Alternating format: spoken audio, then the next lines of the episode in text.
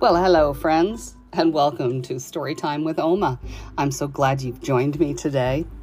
We're going to be reading different parts of the Bible. We're going to be learning about stories of our friends on the farm, and we're going to be hearing some of the most exciting and interesting things we can about the world that God has created for us.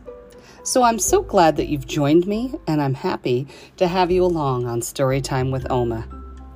Remember, be kind to others, listen to your parents, and show God's love to everyone. Bye bye.